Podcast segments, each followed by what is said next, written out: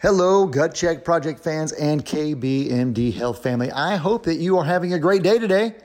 It's your host, Eric Rieger, soon to be joined by my other host, Dr. Kenneth Brown. And Kenneth Brown, KBMD, he's the reason that we've got the Gut Check Project. So let's talk a little bit about this episode that's going to follow these announcements. And it's episode number 55. It's a continuation of episode number 54, where we talked about men's health, specifically how inflammation from various diseases and viruses, for instance, can cause erectile dysfunction, and what can be done about it, maybe to recognize it. But what 55 is going to talk about specifically is the continuation of what we talked about in 54. So in 54, we kind of delved a little into, why inflammation can cause such a problem when two people are trying to be intimate. And now in 55, we're going to talk about what actionable items you can take to hopefully avoid these situations. And if you're experiencing them, maybe you can try this and get over it instead of just always having to turn to a pharmaceutical. So anyhow, of course, this is an informative podcast, so we are not your direct healthcare providers, but just definitely want to share the information. So without wasting any more time, let's get into our sponsors. Of course, AutronTeal, Dr. Kenneth Brown's baby.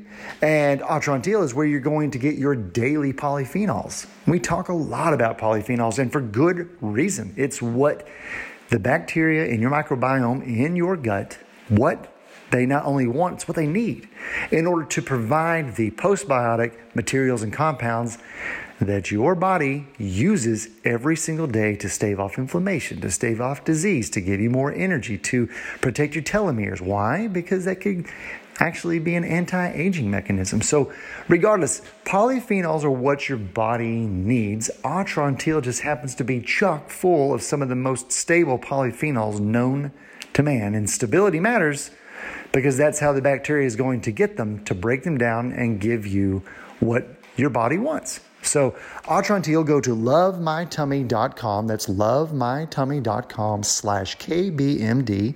Pick up your daily polyphenols today.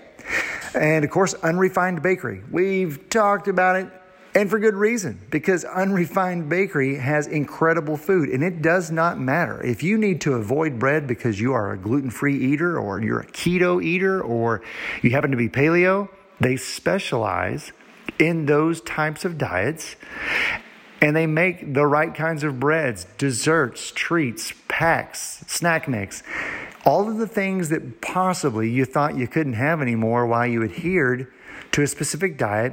Unrefined Bakery has unlocked the mystery, and they ship to all the lower 48. You can go to unrefinedbakery.com. That's unrefinedbakery.com, and use code GUTCHECK at checkout. Save 20% off of your entire first order. Like I said, it's just great food. It doesn't matter if it's keto, paleo, etc. They've got all of the different diet specialties spelled out on there, but they will deliver or ship to your house. And, check them out. Unrefinedbakery.com. Delicious food. Use code GUTCHECK at checkout. Save 20%. Last but not least, KBMD Health, named for Ken Brown, MD.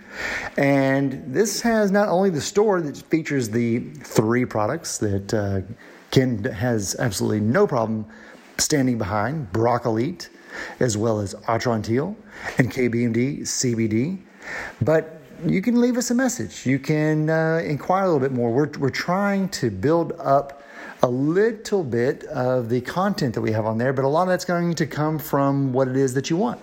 So shoot us some more messages. I know that we produce the podcast, but we're looking to see if we can't expand on some of that. So go to kbmdhealth.com, check out the store as well as the archived podcasts. And if you have any questions or just a comment, shoot us an email from the button on there, and we will do all we can to get back to you as soon as we can.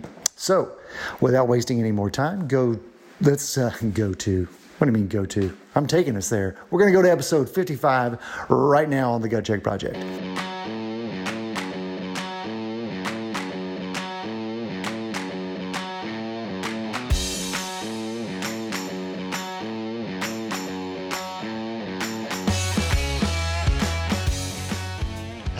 Gut Check Project fans and KBMD Health family. It is Eric, and I'm here with my awesome co-host, Dr. Kenneth Brown. What's going on, man?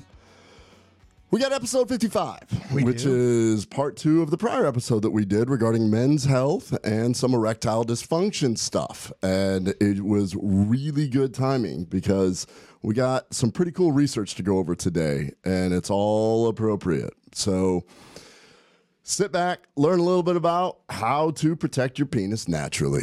Naturally. And so that's what episode 55 is going to be about, a continuation of episode number 54.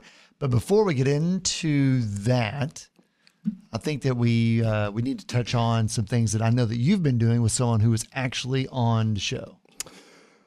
All right. So we always do a little personal stuff. Yeah. So what's been going on in my life? I got my stem cells. Uh-oh. So shout out to Dr. Wade McKenna and his team, which, by the way, his staff is awesome. Yeah, they are. They are absolutely amazing. So it's the first time I've ever been sedated.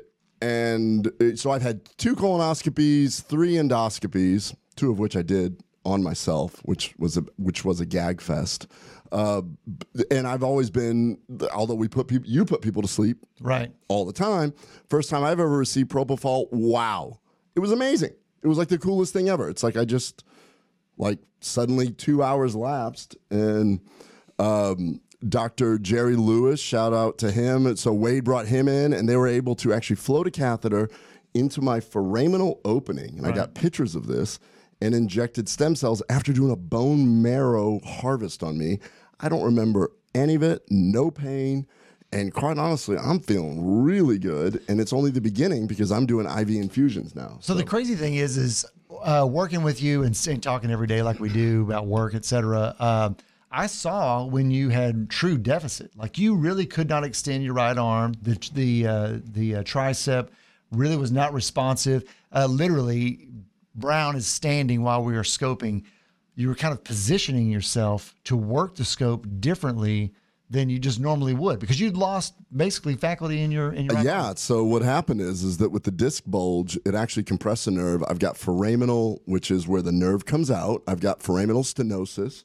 And I was, the swelling that took place from the disc bulge was compressing the nerve, and I didn't have all my usual strength, one of them being the C6-7. When I saw Wade the first time, yeah, he was like, oh, yeah, you're not going to have tricep strength. You're going to lose your medial pectoralis, which is exactly right.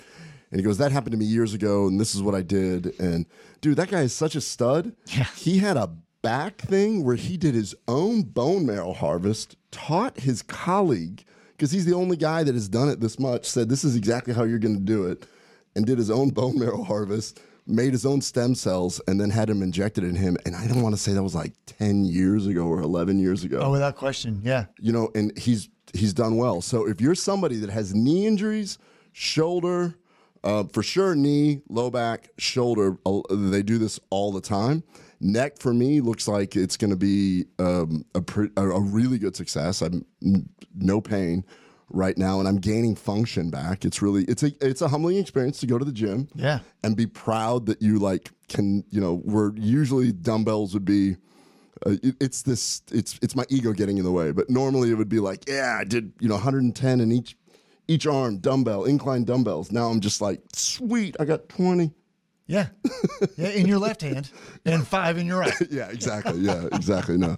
So, so shout out to him. So if anybody has any issues, please. In fact, you did a revisit of the episode. I did. Yeah. So you did a Facebook post, an Instagram post. We tried something new. So if we have a different studio now, and honestly, the audience has grown significantly over the last 2.5 years. So some of the episodes that we had at the old studio that we didn't really have the network. We didn't have Paul helping us push out things more on the internet. We were more kind of internet radio based back then, which we had a great audience there.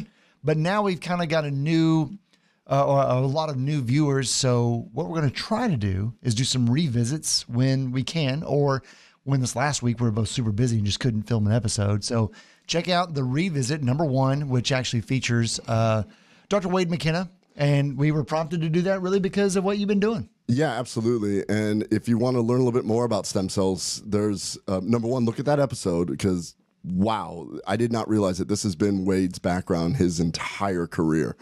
And you can look at some TED Talks with some German doctors because the rules are a little bit more lax over there. So they've been researching stem cells a lot longer than we have.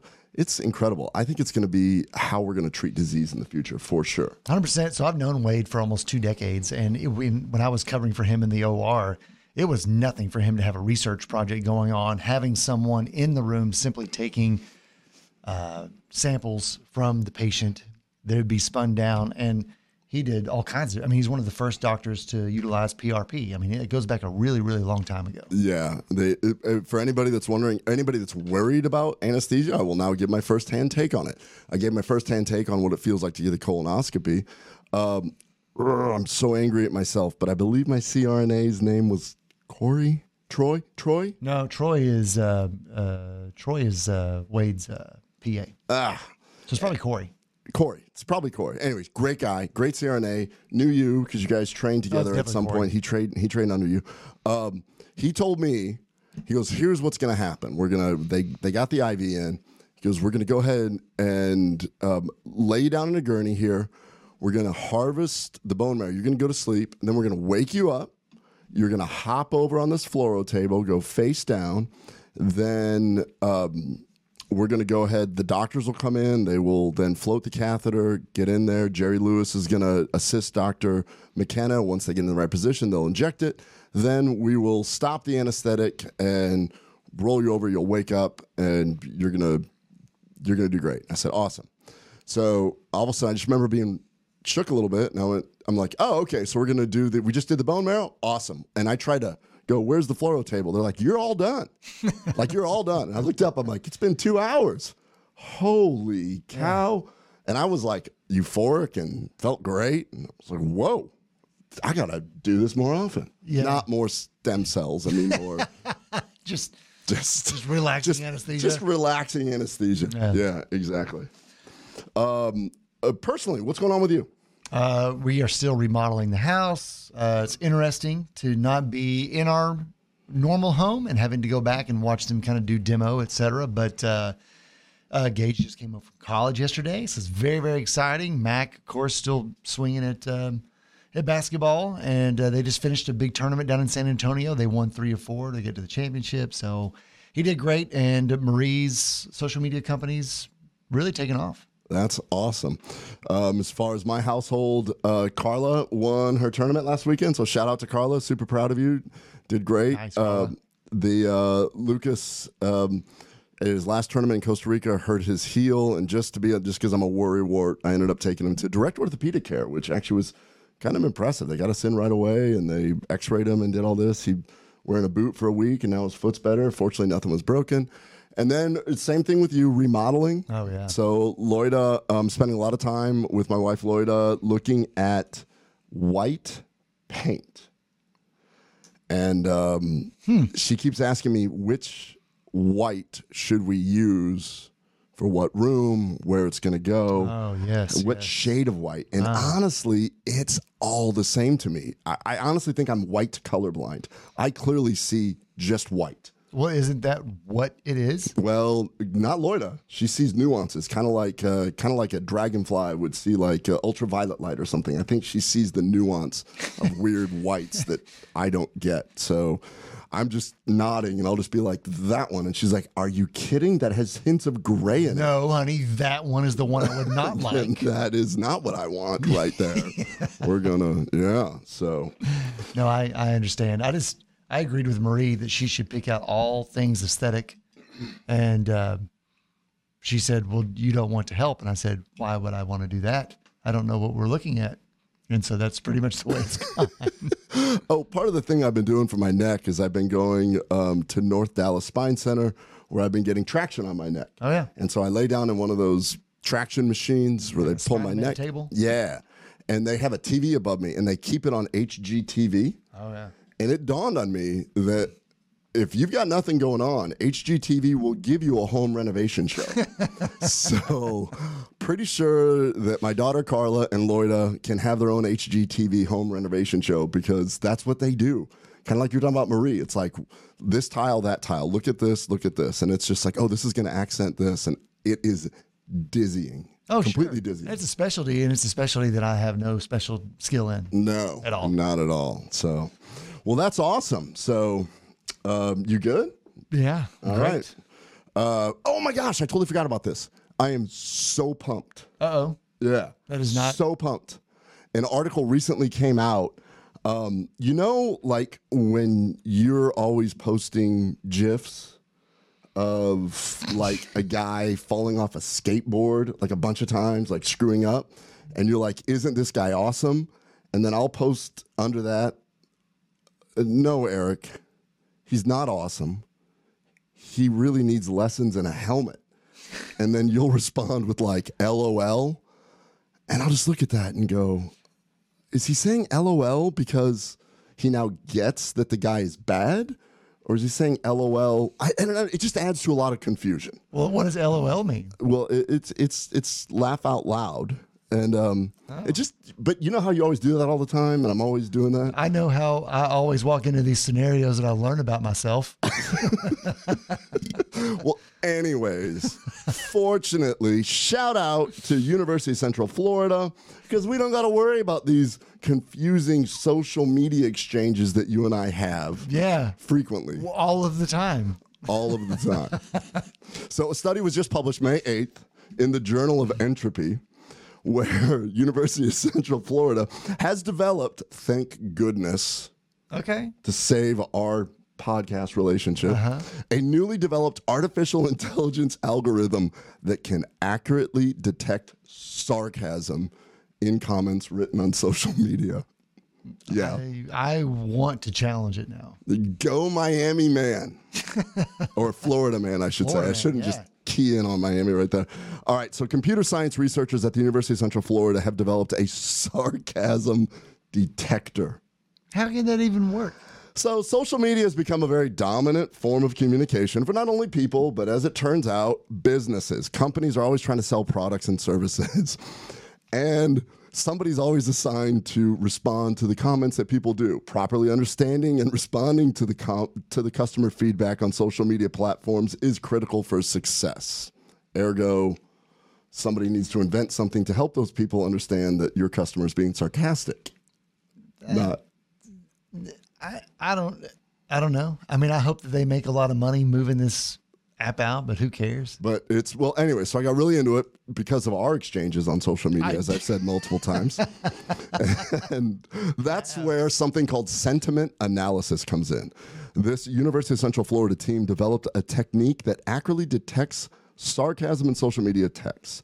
Effectively, the team taught the computer model to find patterns that often indicate sarcasm and combine that with teaching the program to correctly pick out cue words in a sentence that were more likely to indicate sarcasm. They taught the model to do this by feeding it large data sets, then checked its accuracy. And I believe that our exchanges were probably fundamental to their research. Yeah. Actually, after hearing that, I think this is actually really, really important. So I think it's super important also. And I was so interested in this that I actually contacted the scientists themselves and wanted to speak with them. And I contacted another sarcasm expert. Oh, yeah? Yeah, to get another take on the whole field. And so your wife, Marie, commented that sarcasm isn't always easy to identify in conversation. That's weird that she would say that, because I'm never sarcastic at home. And then the scientists are quoted as, so you can imagine it's pretty challenging for a computer program to do it and do it well. So my own research on this has determined that sarcasm is a difficult thing, and doing it on letting a computer decide it is hard. Yeah. Again, I just want to reiterate how important I think this is. Yes.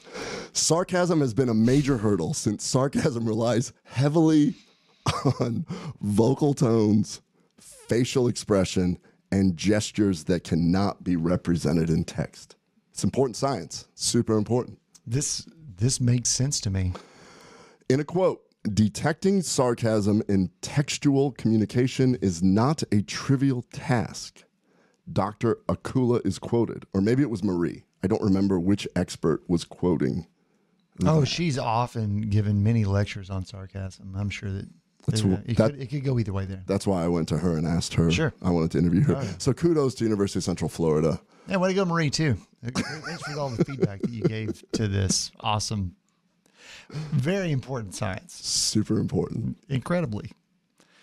That is the weirdest thing that we've ever done on this show.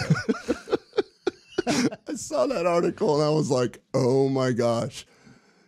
Real scientists are spending a lot of time trying to pick out sarcasm. And I'm like, wow. Yeah, it sucks that they don't get it. All right, enough of that. That was, but it's real. You can look it up. It's to me it's just hilarious. That's why we have emojis. You know, the little gestures that people do. All right, so let's just jump into this episode 55, to more important topics, health. So remember that last episode was all about how I was seeing more patients. Sure. Post-COVID, young patients, otherwise healthy, as I would start discussing things with them, they would ask me very honestly, is there any relation to COVID and having erectile dysfunction? Because after I've had COVID, I've been having issues. So we started looking into that, and that's what that episode was actually about, where we covered how there is this plausible reason for this and how certain studies are showing that they're aggregating some data where people post-COVID, the long haulers, are actually having issues with erectile dysfunction. That was last episode. Check this out. This was just published 2 days ago. Oh, wow. So definitely new information since our last episode. Definitely new information. And this is why I said instead of, go Florida man, go Miami man, because out of the University of Miami, 2 Florida studies in one episode. Whoa. Out of the University of Miami, researchers report COVID-19 found in penile tissue could contribute to erectile dysfunction. Really? So where? Like corpus callosum? What are we talking? Great question. So basically, it's a very small case series, but it is pretty interesting. A urologist out of the University of Miami published this, that COVID-19 or SARS-CoV-2, let's say it that way, can present in the penis tissue long after men recover from the virus. So the widespread blood vessel dysfunction or endothelial dysfunction, which is what our last episode was all about, right, that results from COVID-19 infection can contribute to erectile dysfunction. According to this study that was just published in the World Journal of Men's Health, what this urologist did is he was implanting penile implants in patients with refractory erectile dysfunction. He had a few patients that were post-COVID, and they developed this afterwards. So his idea was that the SARS-CoV-2 virus can affect the endothelium and create inflammation, which then can result in erectile dysfunction. What's crazy about this is that we know that the endothelial lining is the lining in blood vessels, and it lines organs as well, so it can be anywhere in the body. Mm-hmm. What is really crazy about this is that he took these people that had this prior history of COVID, and then he took a subset of people that did not, but were coming in for the same issues. Right. So a severe diabetic or somebody that is having erectile dysfunction it's devastating enough that you're going to go have surgery for it and have an implant done. So this is like a big deal. It's one of those things that I guess, a lot of pharmaceutical money's made on it. A lot of, snickering is done with it. But the reality is if you get an infection and then this affects that, it affects your relationships, it affects your mood and all this.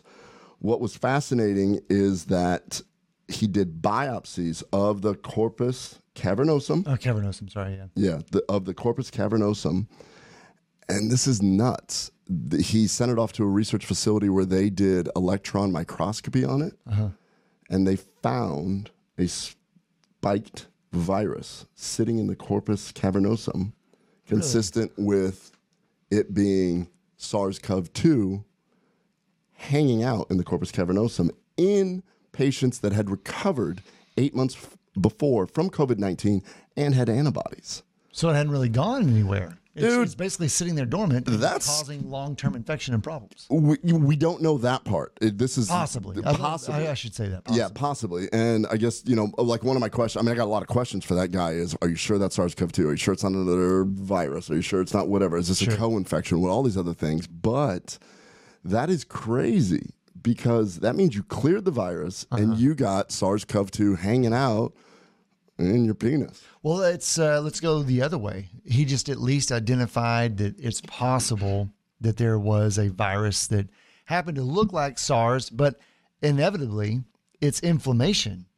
that is causing the erectile dysfunction. He thinks, he believes that's the connection. So it, in essence, it doesn't just have to be SARS-CoV-2. It really could be, how are you going to protect yourself from long-term inflammation, right? You're exactly right. And that's what we're going to talk about today. Okay. This is exactly what we're going to talk about today, because on so many episodes we discuss, almost, it seems like somehow we get into the fact that inflammation, chronic inflammation, acute inflammation is good, chronic inflammation bad, can create all different kinds of problems. So today we're going to talk about how to protect your penis naturally. Okay. And I have not heard this anywhere. And so to me, it's a very, very fascinating article about how we're going to do this naturally and using Mother Nature's secret weapon. So let's just recap really quickly the physiology of, from the last episode, of erectile dysfunction. All right. So if you remember, your brain somehow becomes aroused in any one of the senses. It becomes aroused, and then it releases acetylcholine, where acetylcholine leads to the conversion of arginine to nitric oxide via something that we're going to talk about, nitric oxide synthase. Then nitric oxide causes vasodilation of the blood vessels in the corpus cavernosum, which are the spongy tissue in the penis, which then allows for an erection. Ultimately, when you don't need the erection anymore, another enzyme called PD5 breaks down the nitric oxide, and you go back to your normal state. The etiology of erectile dysfunction can be psychogenic, neurogenic, hormonal, or vasculogenic. And so when you look at all that, keep in mind that almost all of those have an underlying common theme, and that is chronic inflammation. Right. And all of those have to be working for it to work. Exactly. So that's what we're going to look at. So if you have any, I suggest everybody go look at the last episode, because we went into significant detail about this, and we were theorizing almost that getting COVID can do this, and now we just have an article that just came out 2 days ago, actually showing on biopsy that it's not only plausible, but it's probably likely. So. Wild, man. It is really, really wild. I know. It's nuts. So this got me really thinking. After seeing this article, I started thinking about the whole aspect of how do we, after the last podcast, if this is going to be a more common theme, right? Because so many people are, have been infected, then what can we do from a natural perspective? And today I want to talk about the role of dietary polyphenols in the management of erectile dysfunction. In fact, a very brilliant article was published in 2017 out of a research group out of Africa, where they specifically looked at that. And what they were really looking at is the mechanism of action.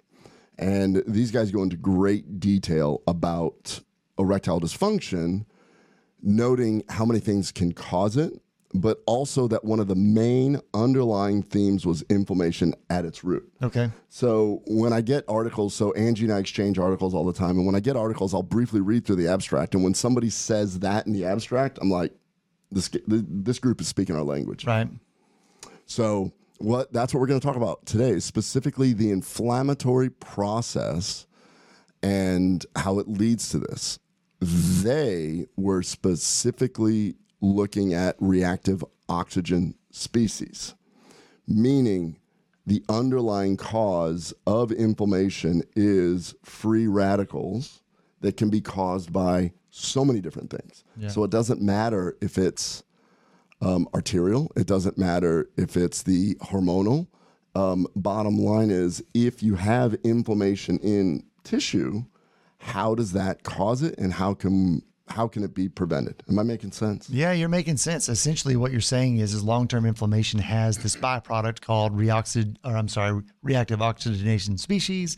Is there something that we could do to help clean up that mess so that we could have a better chance of achieving things where inflammation is getting in the way? Absolutely. So when you think about this, because we always hear about antioxidants, And people talk about, oh, take this antioxidant, it's a superfood, it's whatever. Yeah. What does that really mean? Well, specifically, inflammation from reactive oxygen species leads to increased production of free radicals, which ultimately leads to lipid peroxidation, meaning breaking down fat that kicks off more inflammation, protein oxidation, meaning breaking down protein, which kicks off more inflammation, DNA oxidation, which means you actually break down your DNA. And so that's the epigenetic component of some of this stuff. And then decreased synthesis of nitric oxide and upregulation of pro-inflammatory cytokines.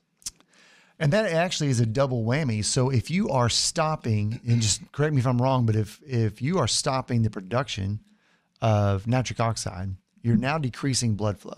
And by decreasing blood flow, you're actually allowing whatever happens to be in that area to linger longer. And if you are increasing cytokine release in that area, now not only are there pro-inflammatory markers now in the area that we don't want them, it's going to take longer for them to be flushed out because there's just simply not enough blood flow. Did you speak with the researchers? I didn't. Because that's a... Spot on. Oh, okay. We'll go in a little more detail, but it's almost like you had a phone call with them. To like... After we talked about the sarcasm meter, we talked about that. All right. So you're exactly right. But what's really cool is the actual mechanism and how these polyphenols can help in these processes at different stages. Okay. So reactive oxygen species cause oxidative stress because you have an imbalance between the pro-oxidants and the antioxidants in a cellular system. So once you tip that, damage to the DNA proteins and lipids and the proteins like I just talked about results in a massive increase in inflammatory cytokines, just like you were saying. So in theory, antioxidants could help protect the endothelium, the lining of the corpus cavernosum, by shifting that inflammatory cascade someplace else. The most potent natural antioxidants are in the form of polyphenols. Huh. So this study really reviews the dietary polyphenols and the role they play in the management of erectile dysfunction from an inflammation perspective. Yeah, it's fascinating, and most of our viewers know that if you're addressing inflammation with polyphenols, you're not just addressing it for ED. You're actually going to be addressing it systemically. This is what your body needs to balance everything out. I'm blown away that the more that we do this podcast, the more that I keep uncovering research that has existed. This is 2017. Never even heard about this. I'm like, holy cow. And it was so good. It's like when we had Charlene on with the celiac stuff. Oh, correct. Holy cow. Really quick, can you just explain, in case somebody's tuning in for the first time, what a polyphenol is? Polyphenols. So the easiest way to find them are knowing that they are the compounds that you find naturally in fruits and vegetables, which are responsible for the colorful visualizations that you see in, green broccoli or red apples, etc. But what they do when you consume them is they are really what your gut bacteria want for food. They've got specific functions. By the time that they get there, they arrive. Your bacteria know exactly what to do with them, and then they can turn into beneficial products after they're consumed so that you can protect yourself from inflammation. You can give yourself a better chance of anti-aging. The byproducts of polyphenol metabolism, I guess you could call it, in your colon really pay long-term dividends. It's the reason why we've always been coached to eat fruits and vegetables daily. And they're the workhorse inside fruit and vegetables. Exactly. So what you're going to see in the future, I'll say in the future of research, followed by the future of the market, is that there's this shift going from the probiotics that we're now learning are probably not as quite beneficial as initially touted, and there's lots of marketing behind it. And a lot of researchers are moving away from probiotics to studying these polyphenolic molecules. And you summed it up perfectly, and that's awesome. It's like when I hear you, I'm just like, man, he's so smart. Why would he comment such a silly thing about that skateboarder? I don't know why I did that on that social media exchange that we never had. I know. All right. So what these researchers looked at initially is they said, well, we're gonna pull a bunch of studies, and what they looked at was something that is very interesting to me as well, is that they realized that all the studies really involved large, stable polyphenols like proanthocyanidins. Interesting.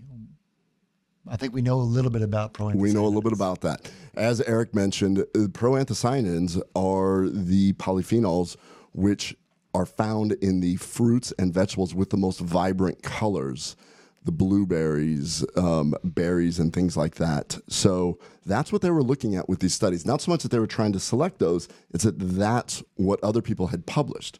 So this study that I'm talking about is like a mini meta-analysis. And what a meta-analysis is when a research group will take data that exists, small studies, they'll congregate it, and then they'll do a review and say, this is what the data shows when you put all the data together. Okay.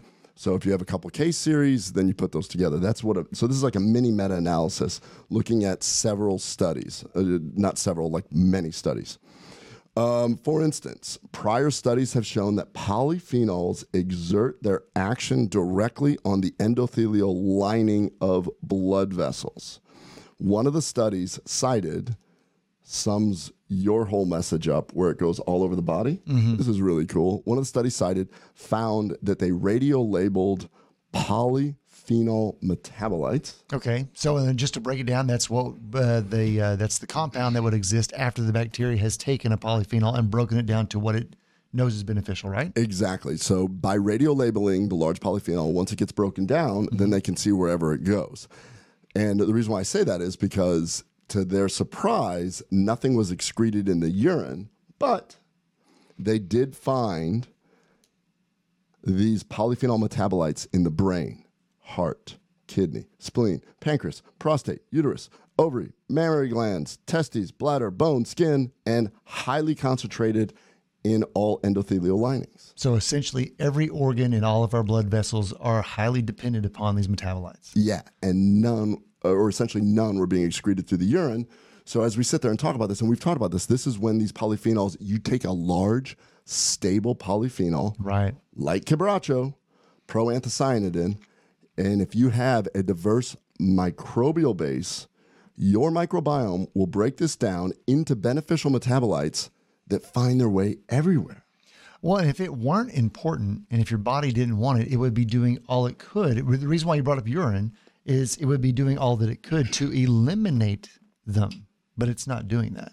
Well, it's not doing that because if it was, so I guess you could think about this, if it were absorbed, correct, you'd pee it out, right, because all urine is filtered blood. Right. And if it's not absorbed at all, then what you would see is that radiolabel tracing in the toilet. Stool, yeah. Yeah. In a stool, yeah. Yeah. So it's pretty wild. So these authors wanted to know, well, okay, knowing that it's going to go everywhere, how would this correlate in erectile dysfunction? And more importantly, what are the mechanisms and how it actually does this? Okay. So knowing that these polyphenols can work directly on the endothelial lining and that inflammation can cause erectile dysfunction, what studies exist to explain how these polyphenols can help directly with erectile dysfunction? So I admire these guys. It's a really thick article. It was I had to read it like 700 times or something like that. Wow. I don't know. I think the sarcasm meter has alarmed us that 700 is probably inaccurate. Hold on. Let me check the computer. Oh, you're right. The AI says that I was being sarcastic. Yeah, that's awesome. Stretch. All right. So first they referenced many different studies showing how polyphenols have been found to have a direct antioxidant effect. So when people think about polyphenols, they always refer to it as being potent antioxidants, preventing this oxidative stress. But a more important role that they have determined is that there may be very beneficial indirect effects. And we've talked about these indirect effects on multiple episodes. Absolutely. And so one of these that they went into tremendous detail is a pathway called the NF-kappa beta. NF-kappa beta, we talked about this on the immune episode. We talked about it when we had the When we had David on Broccolite on, we've discussed it. Yeah, the sulforaphanes. This NF-kappa beta is the first domino that gets turned on. So it's almost like a pleurotrophic phenomenon where it sets off this huge cascade. So if you want to know more about that and about the cascade, go to our episode on the immune system, because that is where I just drew it all out, where it shows how complex it is. But basically, to sum it up, it causes this release of inflammatory cytokines, just blah, it turns it all on. Polyphenols control this process by controlling the NF-kappa beta. Okay. So it doesn't let NF-kappa beta come in and just say, let's throw a party. It says, whoa, hold on, just calm down. And so it downregulates that pathway. In addition, and this is something I did not know, polyphenols regulate local enzymes that are pro-inflammatory, like something called INOS, which is inducible nitric oxide synthase. And I just shout out to Angie, because she said, if you're going to do an episode follow-up, she sent me a full article. She's like, I've always been confused about this, because sometimes people refer to nitric oxide as being part of the inflammatory cascade. Uh-huh. And I'm like, but it's always there. And she's like, this is a great article that summarizes it. As it turns out, there's INOS, ENOS, and NOS. NOS is neural nitric oxide synthase. Wow, okay. ENOS is endothelial nitric oxide synthase. INOS is inducible. Okay. So inducible is very important when you have an acute inflammatory response. Yeah, it's being induced to respond. It's being induced to respond. Okay. But when you turn on certain chronic inflammatory issues, INOS actually is an enzyme that converts nitric oxide into an inflammatory type molecule. Oh, really? Super cool. So anyways, polyphenols block enzymes like that and cyclooxygenase 2 or COX-2. Right. If you've ever seen any commercials, we used to have commercials all the time about COX-2 inhibitors. Right. And so it blocks these two enzymes, which to me is super, super fascinating, because I did not know that it did this on a local level as well. While it's doing this, it's increasing anti-inflammation pathways like the NRF2 pathway, which we've shown that is the exact opposite. If you want to think about good guy, bad guy, NRF2, you know, the old cowboy movies wearing the white hat, the NF-kappa beta is the bad guy wearing the black hat, so you know who's good and who's bad. That's the old-timey movies. I remember that's how I bring that. That's really dating myself, but I'm bringing that up because that's how I was taught during pathology about how to read. You're looking at slides. If it's cancer, it basically has all this chromatin staining on top, and I remember my mentor, Dr. Brady, would say, look, remember this. When you see a slide, and if it's really dark on top, that's a black hat. That's a bad guy. Okay. And if it's darker in the middle, it's okay. You have a polyp. It's not cancer yet, but once it does that. So it's just, I always think about that. So basically, NF-kappa beta, bad. NRF2, good. Pathways that do, one does a whole pathway of bad, one does a whole pathway of good. Polyphenols decrease the bad pathway, and they increase the good pathway. Nice. And it increases inflammatory cytokine or anti-inflammatory cytokines like IL-10. Okay. So that's part of what they get into, which is really, really cool. And then in the study, they go into tremendous detail about how this inflammation or the reactive oxygen species creating this inflammatory process actually, once the NF-kappa beta is turned on, it creates apoptosis in the endothelial lining. It's a big word. You know what that is? It's when cells automatically die, or they are. It's like programmed cell death. They're told that they need to terminate. Yeah. So when the NF-kappa beta gets turned on, it goes around and it tells healthy endothelial cells to kill themselves. Yeah. So to speak, which results in cell dying, which then leads to denudation or sloughing of healthy blood vessel cells, which now needs to be replaced and repaired. Which sometimes that inflammatory process then leads to either scarring or plaque buildup or things like that. Yeah. So if you don't block the inflammatory cascade, It's just a vicious cycle. Yeah. So this is going to lead to inflammation, and fascinating what these guys showed in multiple studies is when you have this apoptosis and denudation, mm-hmm. the other thing that you're getting rid of is endothelial nitric oxide synthase. Which is going to form nitric oxide, right? Yeah. So its job is to form the good nitric oxide, okay. which helps dilate blood vessels. Mm-hmm. You actually decrease the amount that's even available. Yeah, it's unfortunate. That's not what you want in this particular instance. That's not what you want in this instance at all. And that is not sarcasm. That is the truth. That is the truth. Yeah. So anyways, that's enos. So basically you decrease enos, you decrease the amount of nitric oxide that you have. If you stop and think about this and you know that it goes all over your body, we need blood vessel dilation to keep our blood pressure down, to increase the blood flow to our brain. We have strokes because you block the blood flow. We have heart attacks because you block the blood flow. Mm-hmm. You can have erectile dysfunction because the blood flow is decreased. Correct. So it's all making sense now. So without nitric oxide, you have increased adhesion. So now you have a lining of a blood vessel, which has lost its endothelium smooth pathway. Yeah. And then now you've got these like ridges. Yeah. So as platelets and leukocytes, as your white blood cells and your platelets come swimming through, they're like getting hit and they get hung on and they get stuck. And this actually causes a release of something called thromboxane A2, because they're like, oh man, we need to get out of here. We're stuck.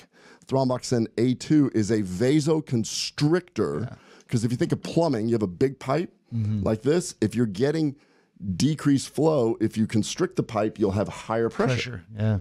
So the body is going, oh my gosh, I got platelets that are stuck there. Let's release this thromboxane A2. Just like putting your thumb over the end of a hose. It's exactly it. Yeah.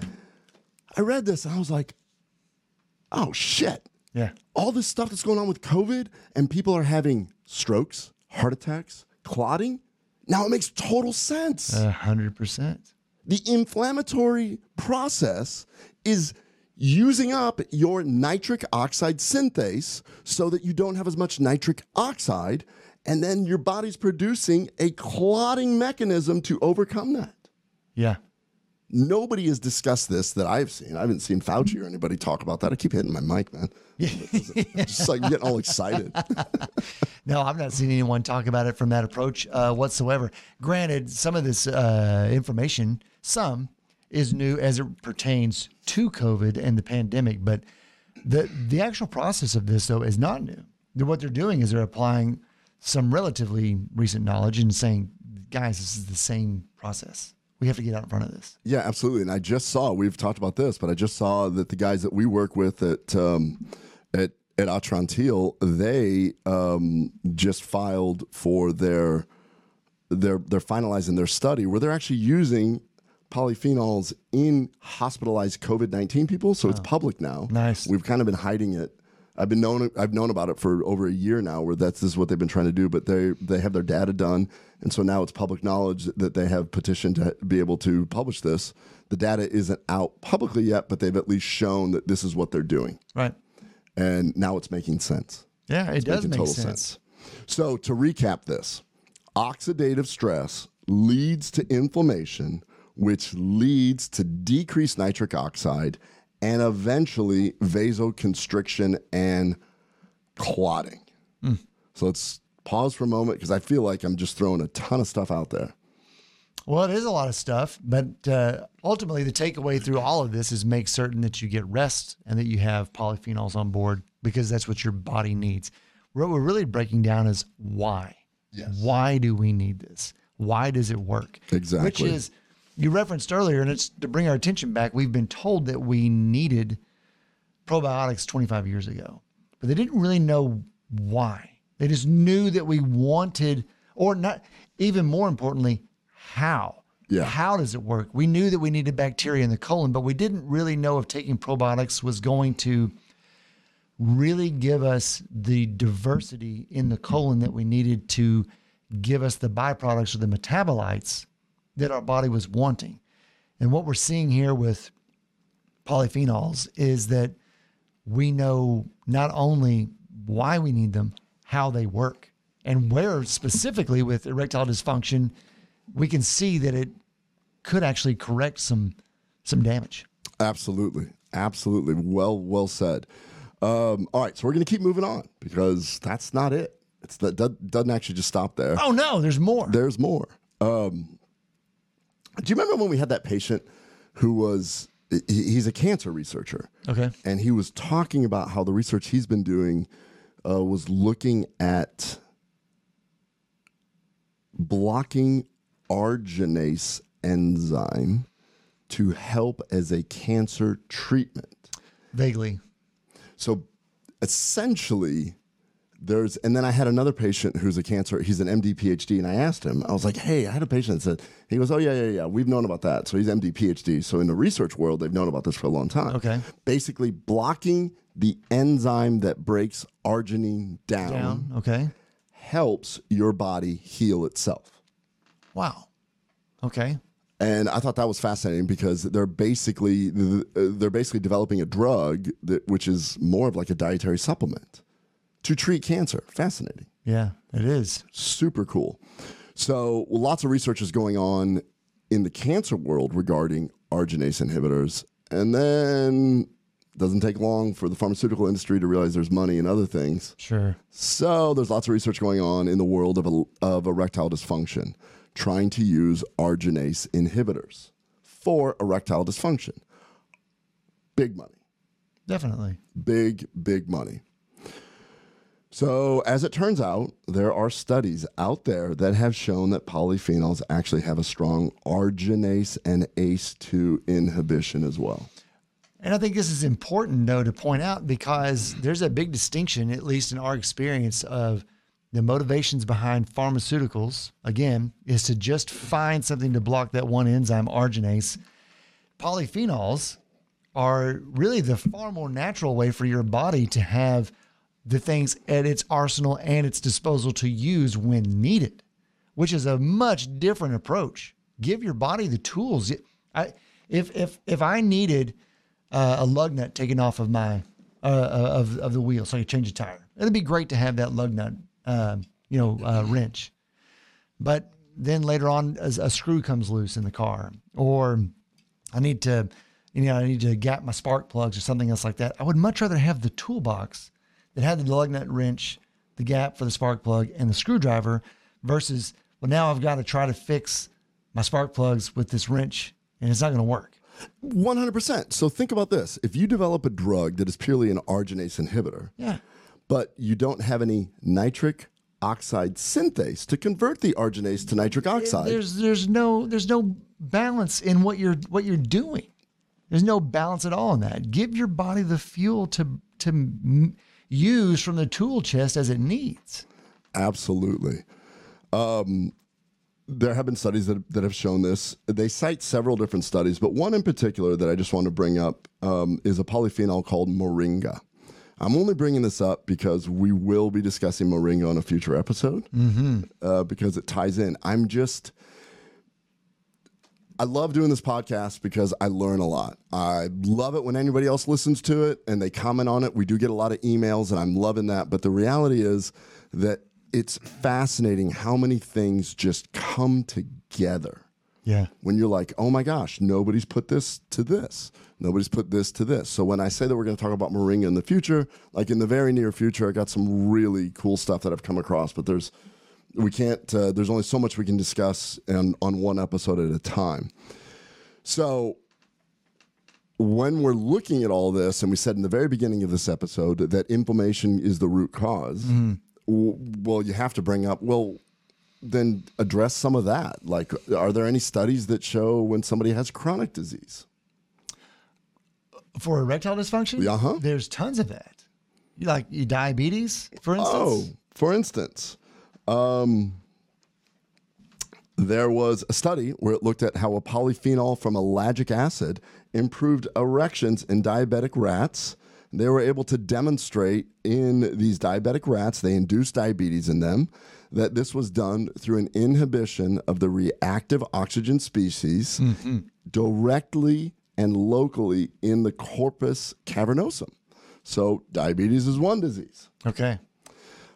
There was another study that ingesting pomegranate polyphenols improved penile vasodilation in rats that they caused severe arteriogenic erectile dysfunction. So vascular disease in this one. After administration of polyphenols, they documented increased intracavernosal blood flow, so increased blood flow to the penis, compared to the untreated rats with the same vascular disease. In other words, coronary artery disease. And the key point in this study was that the decrease in reactive oxygen species allowed an increase in nitric oxide to stick around long enough to override the lack of blood flow. I'll say it again. Wow. That whole process that I just talked about, where you have inflammation, reactive oxygen species leading to the inflammation, causing the NF-kappa beta to turn on, which leads to vasoconstriction. Well, as it turns out, by giving the polyphenol, it allows the nitric oxide to stick around long enough and go like Braveheart, hold, was able to hold open the vessels and be like, we're going to get an erection one way or the other. Just paint my face blue. Let's go. Let's do it. Yeah, no, I get it. Hey, I find that interesting though, too, because it's, once again, it's the antithesis is how we got to the problem in the first place. You mentioned CAD or coronary artery disease, which also include, probably similar diseases like peripheral vascular disease, having that problem. But what inevitably do they think leads to those deposits or those blockages in CAD? And usually it's long-term inflammation processes, and it can be kicked off by anything. It can be kicked off by long-term sleep apnea, et cetera. But you end up being deficient in molecules that your body wants to basically control that inflammation. It happens every single time. It's the tipping point. Right. When you don't have enough antioxidants and the pro-oxidants turn enough on the NF-kappa beta, we're going the wrong way. And then that's a long explanation in and of itself. I'm just highlighting that is, CAD is just another instance where what we needed to control, systemic or even local inflammation, is deficient in the molecules needed to prevent that accumulation of that blockage. Do you remember in Step Brothers when they, when they met up at the Catalina wine mixer, and he goes, are you still, whatever he said, karate chopping watermelons, whatever he said. And he goes, no. And he goes, but I am taking a daily aspirin. He's like, that's a smart thing to do. Smart thing, yeah. Somewhere in there was the whole Enterprise Rent-A-Car. They teach you to be your own boss. But anyways, so the whole idea of taking an aspirin a day, is it because it blocks the cyclooxygenase pathway, or is it the antiplatelet pathway, or, oh my gosh, really, aspirin is an anti-inflammatory is what exactly it comes down to. Yeah. That's exactly what it is. And it does. It's an anti-inflammatory because it was blocking COX, right? Yeah. So what does polyphenols do? Yeah, COX, by the way. Yeah. Yes. Yes, we're on that subject, aren't we? And I'll highlight that earlier in the show, if you heard him say that's nuts twice, I heard that. So I just wanted to throw that out there. So that's, think about that. Like everything was just going off at me. I was just like, wait a minute. That's why we showed that taking an aspirin, antiplatelet activity of Plavix. Why do we put people on Plavix to be antiplatelet without treating the underlying inflammatory process? Yeah. I mean, I think our society's just become really accustomed to turning to the drug, which really is only targeting one small thing instead of giving your body the opportunity to correct the more universal problem. Because let's face it, if you're on an antiplatelet therapy like Plavix, of course it could be saving your life if you've had a stent, et cetera. I'm not saying don't take Plavix. However, you do have side effects that come from that you bruise easier, you bleed out if you have a scrape. I mean, it's a problem. All right, so we know that you have to, if you have a cardiac event, cardiologist goes in, got a lot of cardiology friends, and they place a stent to open up your artery, increases the blood flow. Problem is, the stent has little ridges on it, and that's where platelets can adhese. Exact same thing is happening when you denude your own vessel. That's right, yeah. You create little ridges so that platelets will stick. 100%. Yeah. And that's all from inflammation. That's all from inflammation. Yeah. And then finally, in another study using a polyphenol combo from grapes, apples, and saffron, they demonstrated that an indirect mechanism in this case, by activating the sirtuin-1 pathway. We haven't mentioned that yet, but we've talked about it before. The sirtuin-1 pathway, which resulted in decreased apoptosis of the endothelium and resistance towards oxidative stress. If the SIRT diet rings a bell with anybody, that's because Adele did the SIRT diet and lost a bunch of weight, and everybody kept talking about the SIRT diet. It's a polyphenol diet. Yeah. It turns on the sirtuins, which basically function to block this stuff that we're talking about, apoptosis, denudation, reactive oxygen species. Definitely. So all right, so the bottom line is polyphenols are badass in the natural prevention of erectile dysfunction. And it was shown to do this by multiple mechanisms. Let's just go over the mechanisms super fast. Number one, direct antioxidant effect. Correct. So it is the antioxidant to protect the pro-oxidants that are going on, reactive oxygen species. It increases nitric oxide by decreasing the enzyme inducible nitric oxide, so that's the bad one, and it was actually shown to increase nitric oxide synthase because that goes down with inflammation. Correct. Number three, inhibiting arginase. So, hey, we didn't talk about this earlier. I think we kind of got sidetracked, but why is arginine important for nitric oxide production? So if we break down arginine before it has an opportunity to be used by nitric oxide synthase, then obviously there's just not enough fuel or components to make nitric oxide, correct? 100%. So in the prior episode, we talked about it in detail where acetylcholine turns on this ability for arginine to get moved through an enzymatic pathway using nitric oxide synthase. It converts arginine into nitric oxide. Correct. So that's why it's so important. So if you don't have enough arginine, then even if you're doing well and your body wants to have an erection, it needs this substrate. Yeah. And if your body's breaking it down all the time because arginase goes up during inflammation, then you don't even have the substrate to do it with. Yeah, it's just not enough fuel. Yeah. There's not enough fuel. That's the best way to put it. Number four, it blocks pro-inflammatory pathways like NF-kappa beta. And that just leads to... That's the black hat. That just leads to decrease in TNF-alpha and interleukin-6 and all these other inflammatory cytokines. Then it also turns on anti-inflammatory pathways through the NRF2 pathway, which is the white hat, which turns on...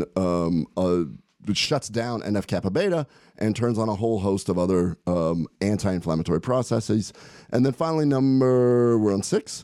it activates the SIRT1 pathway, leading to less apoptosis, and it also helps with protecting the reactive oxygen species, apoptosis, creating the bumpy lining, the denudation. So Mother Nature's secret weapon, new and improved for erectile dysfunction. We talk about it for other things, but we didn't really discuss it regarding this. I mean, at this point, if you've been on the fence on should I take polyphenols, but you're not on the fence if you like to have sex, and the answer is yes. If the answer is no, then, I mean, keep skipping. But if you want to protect an intimate love life, then polyphenols are critically important. They just are, and they always have been. This isn't new. Well, this isn't new, and we just discussed the study out of Miami where now we're going to start. We're going to see a lot more people, younger people showing up saying, I have erectile dysfunction, what's going on? Yeah. And it's going to be more devastating the younger that you are. Oh, 100%. Because it's not normal. That's not normal. 100%. And it's just one of those things that nobody wants to talk about it. Yeah. Nobody talked about it until Mike Ditka went on a Viagra commercial, and it was like, well, if Ditka's talk about it, then, you know, I guess we can talk about it a little bit more. Oh, yeah. Remember that? Yeah. And thanks to them, honestly, because it broke the barriers to where it became commonplace. I don't remember anybody talking about it publicly. No. And then if you're sitting there just going, okay, you're talking about these polyphenols. Which one did I talk about? You talked about grape. You talked about pomegranate. You talked about moringa. The bottom line is the larger, the more stable polyphenol you have it will be broken down into the metabolites, the postbiotics. And we talked about on a prior episode with Sylvia. Her research was, she's a PhD from Spain. Shout out to her for English being a distant second language. I think she speaks 4 languages also, but English being her last to learn. And she came on the show and discussed it. Her research showed that when you take a large stable polyphenol like cabracho and chestnut, your colonic bacteria, she fermented it. She digested it and fermented it, meaning that it was the metabolites.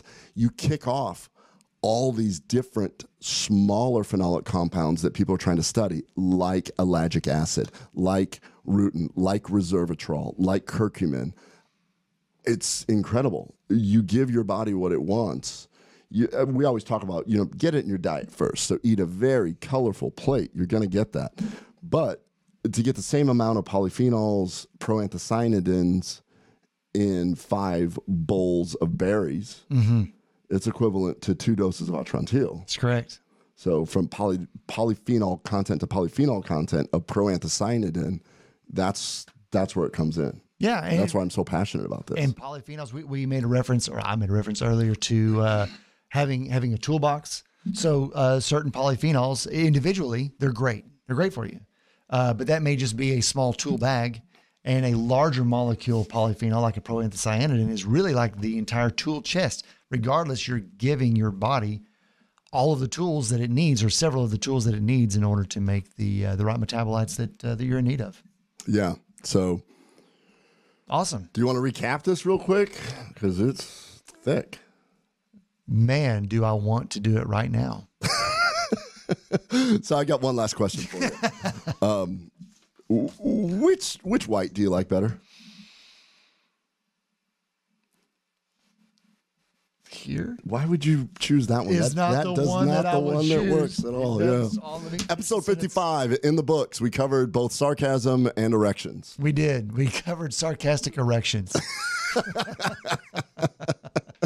Thank y'all so much for joining us, and we look forward to episode 56. And that one's actually a mystery. We're going to find out what that topic is. Yeah, that one's going to be a little bit of a mystery. So as always, everything that we talk about on this show, I am a physician. Eric is a CRNA. We do treat people on a regular basis, but we are not your doctor unless you are my patient and you're listening to this. So please do not take this as medical advice. This is a show. It is for entertainment. And we are also trying to educate. So in that light, we would love it if you would share this, if you would subscribe, and if you would, like it, post a comment, whatever, so that we could run it through our AI software to find out if you're being sarcastic. Yeah, definitely do that. We want to run it through our AI software. Hey, thank y'all so much. Please like and share. Honestly, this type of topic kind of gets shadow banned on certain platforms. So if you're ever going to share an episode, please share this one and episode number 54. And of course, check out our first ever revisit with Dr. Wade McKenna, because this guy here went and visited him for some stem cell treatment. So look at that. Tricep works. Arm works. Thanks, everybody. Bye-bye.